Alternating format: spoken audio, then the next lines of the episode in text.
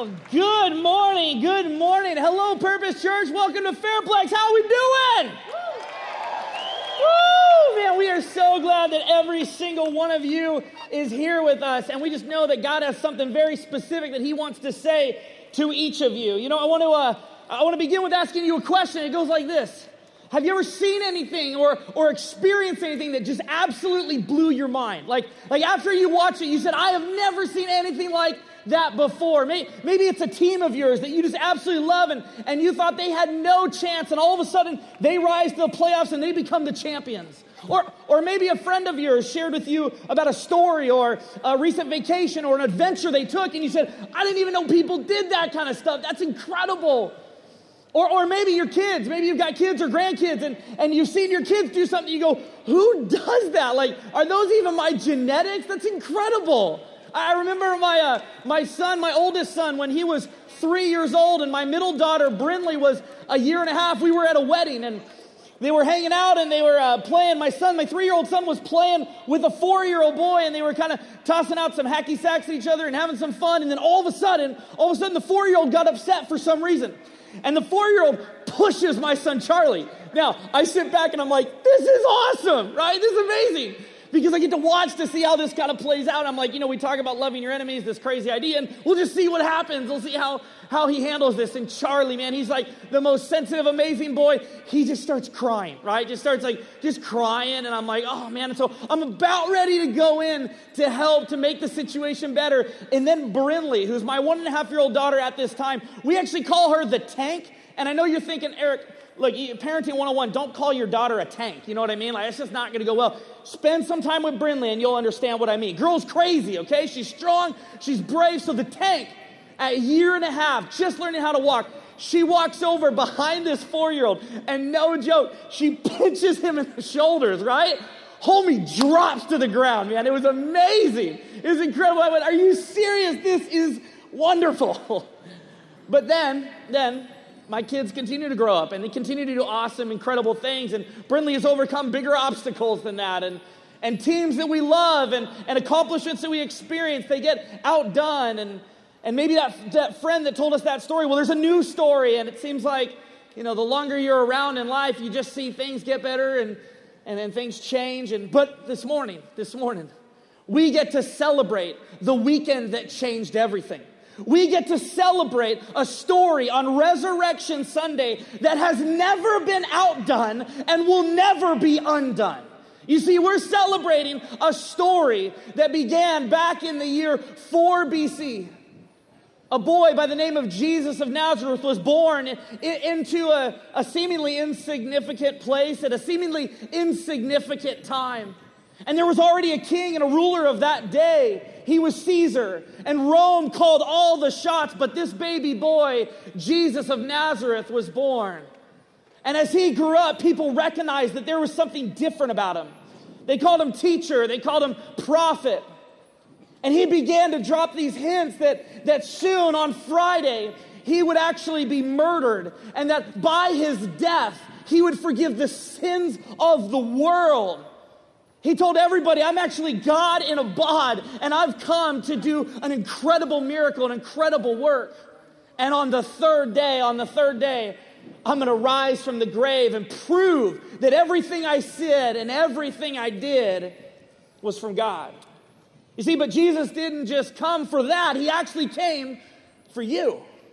You see, His plan from the very beginning was not just to win Israel back from Rome. That's what, that's what the people expected him to do. He had a much larger vision and mission, and it was to win the human heart back from sin. And not just the human heart, but your heart and my heart. You see, Jesus showed up on planet Earth knowing that he would ultimately end up on a cross for you and for me. You see, Jesus did for you what only He could do. And, and maybe you're going, well, how, how is that true? Or why should we believe that? Well, there's this writer of the book of Hebrews in the New Testament. And he's, he's writing to a group of people who they have some bigwigs. They have some godfathers in their religion. They've got Abraham and they've got Moses and they've got priests and they've got important people. And so they're asking the question well, why the heck do we need Jesus? What difference is he from all the rest? And this writer of Hebrews goes, Oh, you guys haven't got it yet.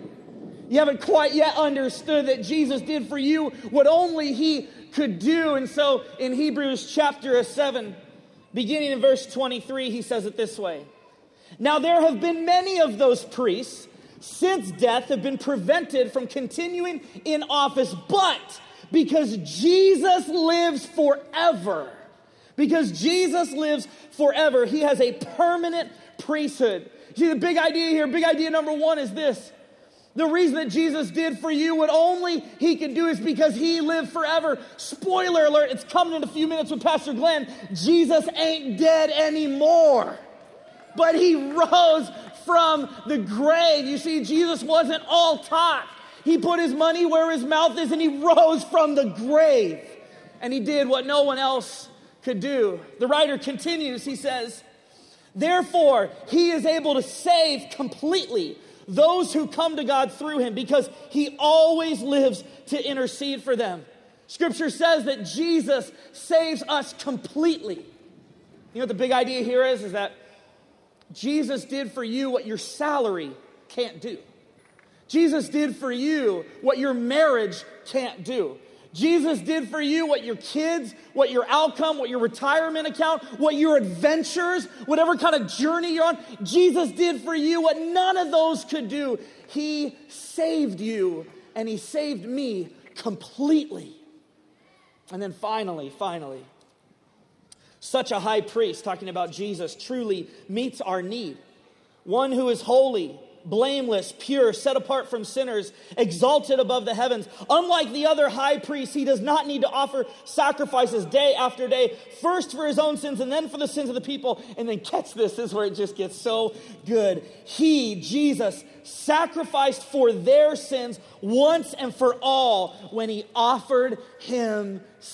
You see, when it comes to your salvation, when it comes to changing your eternal destination, when it comes to the most important day in your life, Jesus did not send a substitute, he sent himself.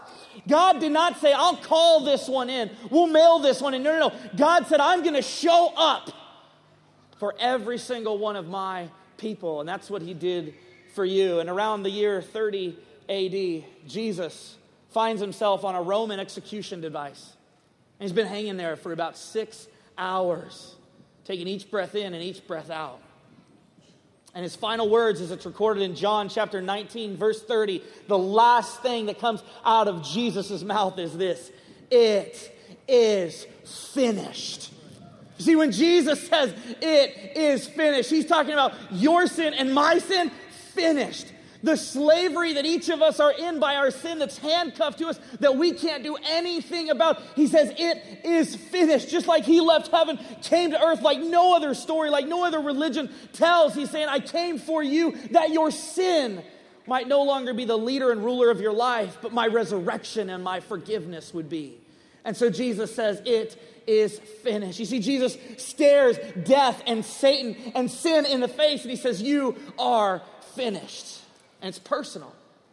You know, if your kids aren't involved in our Purpose Kids ministry, you got to get them plugged in there because there's incredible things going on. My four year old son, Charlie, he said to me this week, he said, Hey, dad, dad, it wasn't the nails that kept Jesus on the cross. He said it was his love for you that kept Jesus on the cross. I said, That boy's gonna be a preacher, man. Are you kidding me? It wasn't the nails that kept him up there. He could have gotten down if he had wanted to. No, no, it was his love for you and his desire to be reconciled to you. And so, friends, remember that when Jesus is up on the cross, he's thinking about you, he's thinking about the sin, he's thinking about all of it, and he screams, It is finished.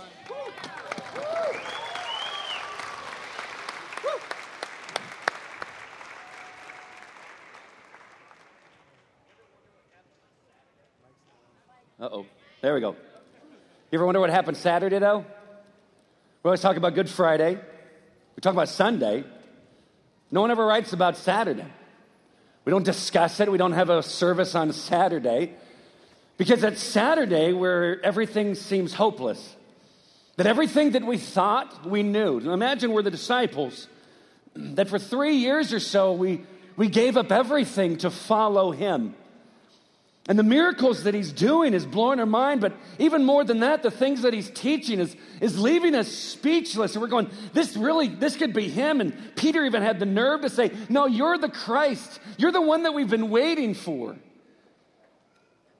And that in their minds, they pictured the Christ coming as a, as a ruler on earth to save them from the tyranny of the Roman Empire. And yet on this Friday, they're watching him dying on a cross. And even to hear the three words, it is finished, then maybe in that moment they're thinking, okay, he's coming down. Like he's gonna come off the cross. Something miraculous is gonna happen. And yet when he screamed that out, he hung there lifeless. Not too long after that, a Roman guard comes up and, and jams a spear up into his chest cavity. And it's over. See, when he screamed out, It is finished, I wonder if the disciples that were watching at a distance, three women especially, they're watching at a distance, they may have heard him say those words. But I wonder if in their hearts and in their minds that all they could think of was, It's over. What we thought was going to happen, it's over. See, I think a lot of us have done Friday. We've hit the crisis. And because the crisis, we live in hopelessness. But have you ever moved on to Sunday? See, to stay in one place, to stay in Saturday, you don't know what to say, you don't know what to think, you don't know what you're supposed to do. So, can you imagine the conversation or lack thereof on Saturday? As the disciples that are hiding in a room, they used to walk boldly with this Jesus, who's the most bold and courageous human to ever walk the planet. They used to walk with him. And now they're hiding behind locked doors. I think the day stayed mostly silent because they didn't know what to say. But maybe they came up with this plan. In Mark chapter 16, verse 1, when the Sabbath was passed, Mary Magdalene, Mary the mother of James, and Salome bought spices so that they might go and anoint him. See, they weren't going there to see Jesus alive. So you may be here and maybe you were tricked into coming or you were guilted into coming. It's like that one time out of the year. Maybe for some it's like, well, I'll do it one time a year. That's good. I mean, either way, that, you might sit there and go, well, the one thing I have, this is one of the major things I have, one of the problems I have with Christianity is that you're actually saying that somebody came back from the dead. Can I encourage you? You're in great company because no one else believed it even when Jesus was there. He told all of his disciples. And yet, on the day that he comes back from the dead, his disciples aren't standing out there with these big poster boards going, Welcome back from the dead. They're not saying, Oh, oh 10, 9, eight, it's going to happen. No one believed it. They're all in a room. So if you're sitting there going, that's the hardest thing for me to believe, you're in great company. Because these three didn't go to see a risen Jesus, they went to go anoint a dead one. And then it goes on from there. Verse three, I'll, I'll skip a verse. And they were saying to one another, Who will roll away the stone for us from the entrance of the tomb? Now think about it. They'd think about what they'd seen. They'd seen Jesus standing and multitudes coming just to listen to what he had to say. And from those multitudes, people that were paralyzed were healed and walking home. People that couldn't see were going home seeing on their own. They couldn't hear and they could hear. People that possessed by demons are, are they're, they're freed. You're seeing Jesus looks at a storm, tells it to shut up, and it obeys. Then Jesus says, Oh, I'll one up that sucker, and I'm gonna walk on top of it. Then he feeds thousands of people five loaves, two fish. He takes a little girl who had just died and brings her back from the dead. He takes one of his closest friends who'd been dead for days and brings them out of the tomb alive. And all that these, all that these women can say is, Who's going to move the rock? Who's going to move the rock? Because if Jesus were here, he would just command it to move and it would move. But now that he's dead, we can't even figure out who's going to move a rock. Now, here's good old Mark. And looking up, they saw that the stone had been rolled back. It was very large. Good job, Mark. Just to make sure you understand, it's big old rock. Okay, big old rock got moved. Verse 5 And entering the tomb, they saw a young man sitting on the right side, dressed in a white robe, and they were alarmed. The Greek word for alarmed there it is, ah, because there's no reason. I mean, think about it. You walk in and some dude's just sitting there on a rock. It's like, how y'all doing? I mean, it's like, why would you be here in the tomb? They're alarmed, they're terrified. Now, watch what he says. he said, Don't be alarmed. Oh, okay. You seek Jesus of Nazareth who was crucified. He has risen. Here's the thing I wish I could be in heaven when I saw the Father look at whatever angel this was and say, I got the sweet assignment for you. Okay, what is it? This is huge. You're going to be the first one to tell some people that he's come back from the dead. Oh, that's too big. Send Michael. Nah, he's already got enough. Send Gabriel. Nah, he's always singing. Okay, so who do I send? I'll send you. No, oh, I don't know what to say. Well, just go down there and practice. Three words. That's all you got. He has risen. Risen has. No, that's not it. Okay, figure it out. He has risen. I got that. No, he's just sitting there. He hears the woman. He hears the women coming close. He's like, "Oh my gosh, this is it." He looks at him. Can you just picture his face? I don't think he's I don't think he's boring. I don't think it's just like this monotonous tone. I think he's looking going, I know you're looking for Jesus of Nazareth. That boy in here, he has risen. Have you ever noticed what God can do when he counts two, three? He has risen. It is finished.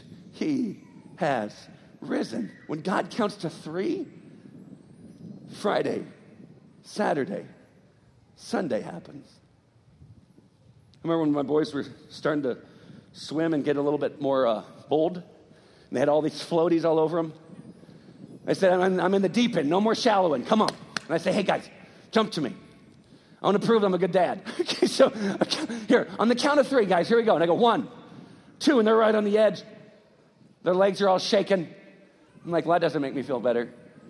And I go, three, and they're like, four, dot, five. I'm like, I'm a cruddy dad.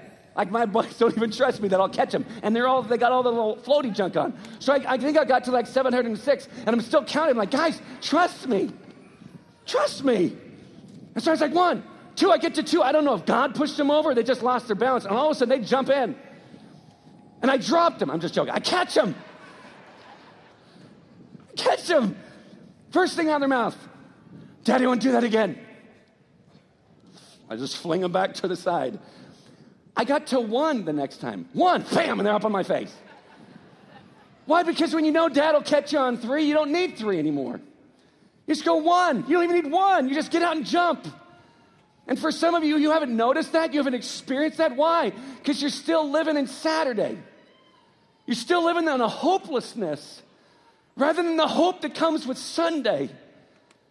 See, the life that God wants you to experience it came because Friday he paid in full.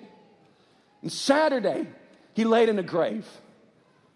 But death couldn't handle him, and the grave couldn't hold him. And on Sunday, he came back from the dead. And I believe that angel said, He has risen. And so when I looked at my boys, says, Guys, on three, one, two, three. And they experienced this new thing they'd never experienced before. I wonder for how many of you got just sitting there going, You stayed on two long enough. One, two, what will you do? when he gets to three because what God does when he counts to three is unbelievable. Friday, one. Saturday, two. Sunday, three.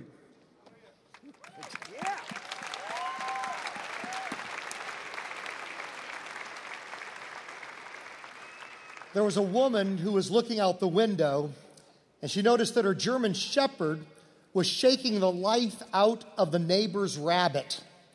Her family had been quarreling with this, these neighbors uh, for like a long time.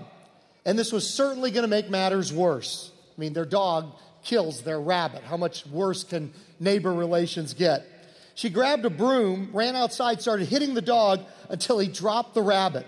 Now, the rabbit's covered with dog spit and extremely dead. The rabbit is dead. She knew that she had to act fast to cover up the crime, so she lifts up the rabbit with the end of the broom and brought it into the house. She dumped its lifeless body into the bathtub and turned on the shower. After she cleaned him up, she found her hair dryer, blew the rabbit dry. Using an old comb, she groomed the rabbit until he looked pretty good.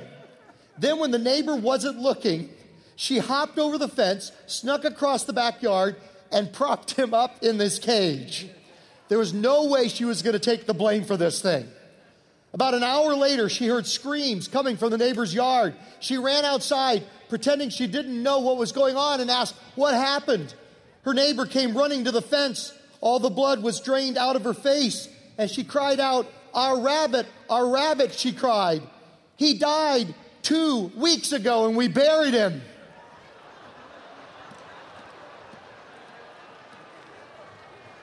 And he's back. He's back.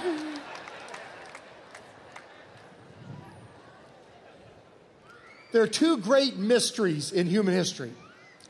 Uh, two great mysteries, mysteries that have baffled historians for centuries. Number one is this How did half the population of Jerusalem, 125,000 out of 250,000 people, become believers in the resurrection within a few years after it happened? How did 125 highly skeptical people, uh, they were not superstitious people there in the Jewish faith, they were highly skeptical, particularly of anybody claiming to be God in human form. How did half the city of Jerusalem, 125,000 people, within a few years of the resurrection, become believers in the resurrection? This has mystified historians for centuries.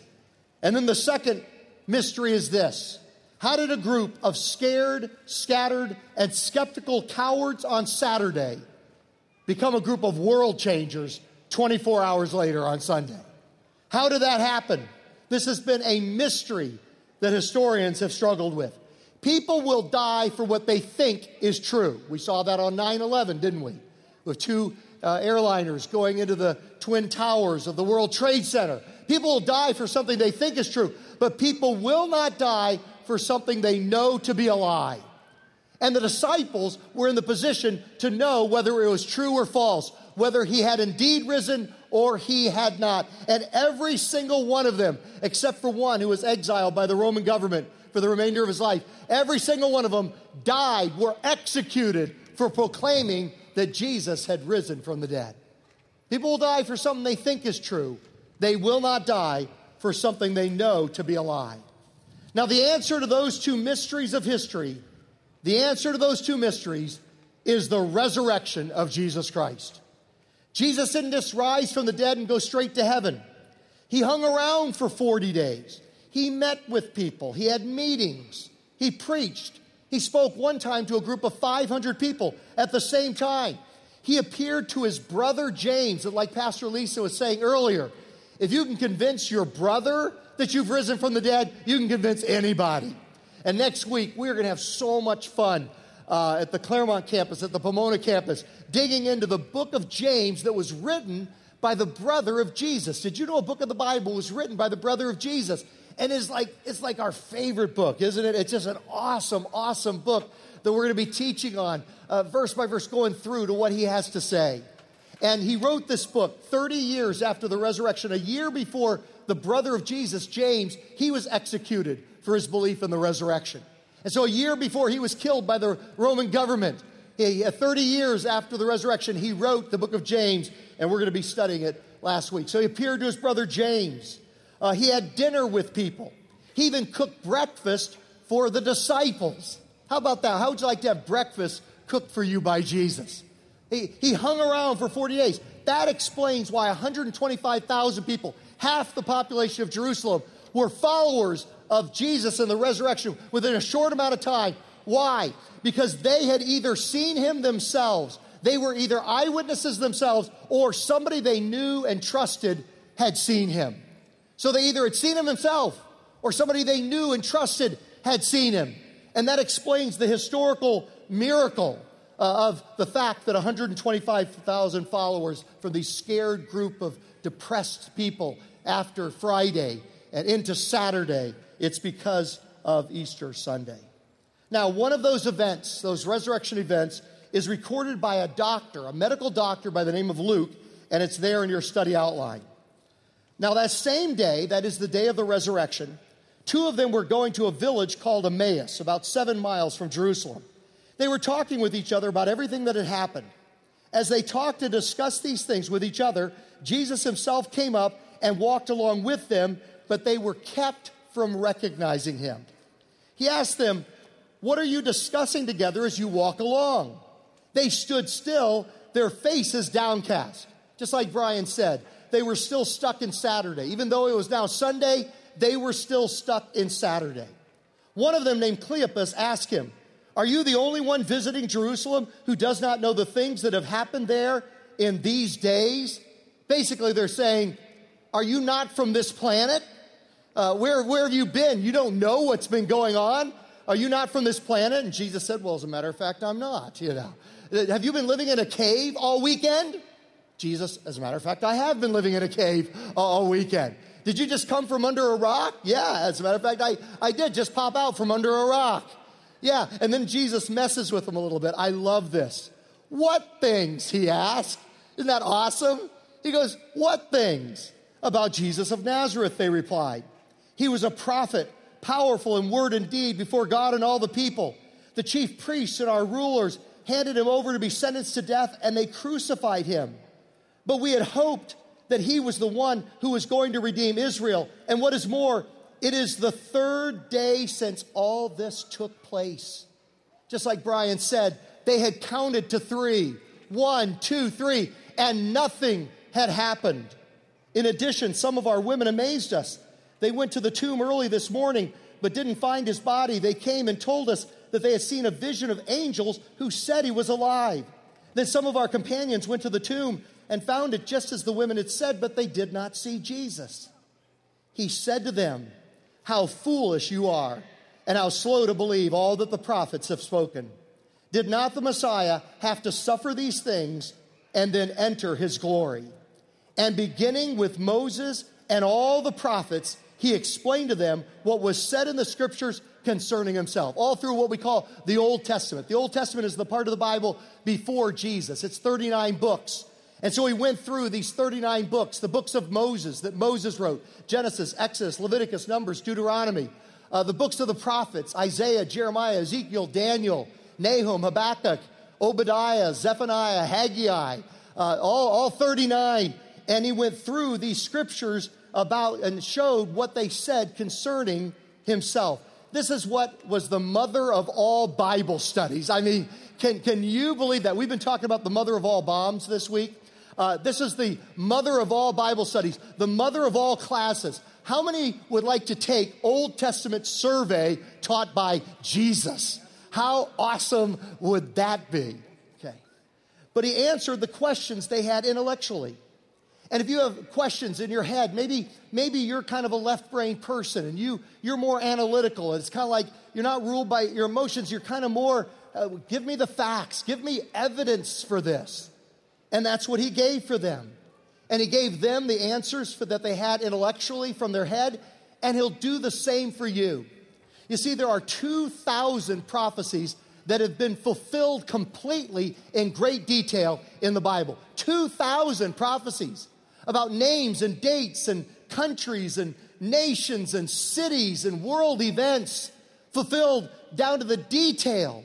Most of them, all of them almost, given hundreds of years in advance. Uh, some of them uh, given thousands of years in advance. There's one prophecy about the creation of the state of Israel in modern times that uh, people, many of you may have been alive for, that was predicted 2,800, 2,800 years ago to the exact day that it happened.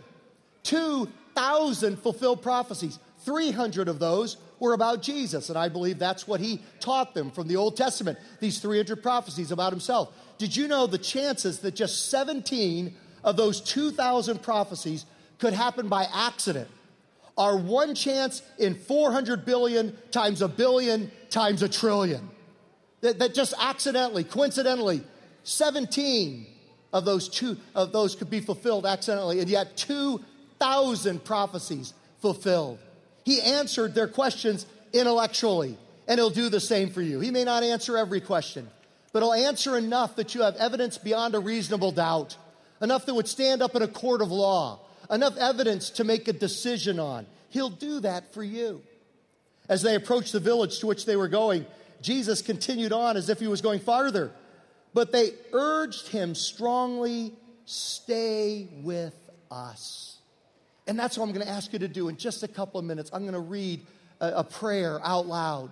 And I'm going to pray that prayer out loud. And I'm going to invite you to pray it silently as I pray it out loud. And, it, and, and this prayer is basically just what these two men said. They urged him, stay with us. And I would encourage you to do the same thing. There's a verse in the Bible where Jesus says, Behold, I stand at the door of your heart and I knock. If anybody hears my voice and opens the door of your heart, I will come into your heart and live within you and walk with you through the ups and downs and the good times and bad times and the crises of life. I will be there with you. You just got to open up your heart. And I want to encourage you to do the same thing. You're not here by accident. It's not an accident that some family member or some friend, um, you know, invited you here and, and, and, and maybe you just felt guilty saying no to them or just it felt like, okay, I'll just kind of do this this once and it'll be done with and I'll get that friend or that family member off my back. Or maybe they promised you they'll buy Easter brunch afterwards or I, I don't know. I don't know what it was uh, for you. Maybe you saw some advertising. You just said, ah, I'll just kind of check it out. But it's not an accident that you're here. It is by divine appointment. God knew that you were going to be here Easter Sunday 2017. He prepared this beautiful site for you. He kept snow on Mount Baldy till April 16th just for you. He packed it in there and he kept it there until a late Easter so you could look out there and that's his sign. He's saying to you from his creation, I love you. I invited you here. Will you open up the door of your heart? Will you do like these men? They urged him strongly, Stay with us, for it is nearly evening. The day is almost over. You don't know how many more days you're going to have. These two young guys have a lot more days than I have, mainly, you know? Life insurance would be much better spent for them, you know, for them than for me. You guys have a good actuary, what do you call it, your tables and stuff. Really good for them. Not so good for me especially with high cholesterol and blood pressure and all that kind of stuff. These guys are going to live a long time. I don't know how many days I have. I don't know how many days you have. And he says here, the day is almost over, so he went to stay with them. When he was at the table with them, he took bread, gave thanks, broke it, and began to give it to them. Then their eyes were opened, and they recognized him, and he disappeared from their sight. They asked each other, were not our hearts burning within us while he talked with us on the road and opened the scriptures to us? Let me ask you over the last few minutes has there been a burning in your heart? Was there something, a line from one of the songs, or was there a, a moment of worship? Maybe it was the, the scripture that Babs read earlier from John. Um, maybe it was something that Eric or Brian said, and, and, and for just a moment you, you felt a flicker in your heart. They said, We're not our hearts burning within us? He answered the questions of their heart, and He'll do the same for you. Uh, I love this line. Uh, Eric texted it to me a couple of days ago from a song. We love elevation worship here, church out of North Carolina, and we sing a lot of those songs here at Purpose Church. And, and the lines for one of the song goes like this We will not be moved when the earth gives way. Do you feel like there's a, a, a crisis going on right now in, in your marriage? Or the earth is moving as you as a parent or as a grandparent? Or do you feel like there's a financial crisis and the earth is moving and, and, and it's been shaken up in your life? Or you lost a job or you got a tough report from the doctor? It says, We will not be moved when the earth gives way, for the risen one has overcome. And for every fear, there's an empty grave, for the risen one has come. What are you afraid of here today? Is there fear that you have? in a relationship, in, in a situation in your health or in your finances or at work, at job, or you're a student and you're thinking about that test that's coming up or that exam or that class and you just can't seem to, under, seem to understand what's going on in it. And that line of that song says, And for every fear you have, there is an empty grave. And he says, I stand at the door, knock. Welcome me into your marriage. I know it seems like it's on the 11th hour. I know it seems like like there, there's just no hope in my marriage, but open the door and, and, and ask for his help. Uh, maybe uh, as, as a child that you're worried about, or maybe as a student, you're worried about something about your life direction, or, or I don't know what it is for you. But for every fear, there's an open grave, and he's standing at the door and he's saying, Open up your heart and receive me into your life. They got up and returned at once to Jerusalem. And there they found the eleven and those with them assembled together and saying, It is true. The Lord has risen and appeared to Simon. Then the two told what had happened on the way and how Jesus was recognized by them when he broke the bread. Would everybody turn with me? You've been looking at your study outlines on one page of your insert there in the magazine. And if you turn to the next page in the upper right hand corner, would everybody do that? And there you'll see it says how to become a follower of Jesus. And there's a little suggested prayer there. And what I'm going to do right now is I'm going to pray this prayer out loud. And I invite you to pray it silently as I pray out loud. And this is God's invitation to you to open up your heart uh, to Jesus. And so, would you pray silently as I pray out loud? Dear God, thank you for sending your Son, Jesus Christ, to earth. I believe Jesus was who he said he was, and he proved it by rising from death. I want to discover and begin following your plan and purpose for my life. I want to get to know you personally. Thank you, Jesus Christ, for dying for me and forgiving all my sins. Right here, right now, in Pomona, California, Easter 2017 at the Fairplex, I receive you as my Lord and Savior. Thank you for your free gift of eternal life. And I pray this in Jesus' name. And all God's family said, Amen.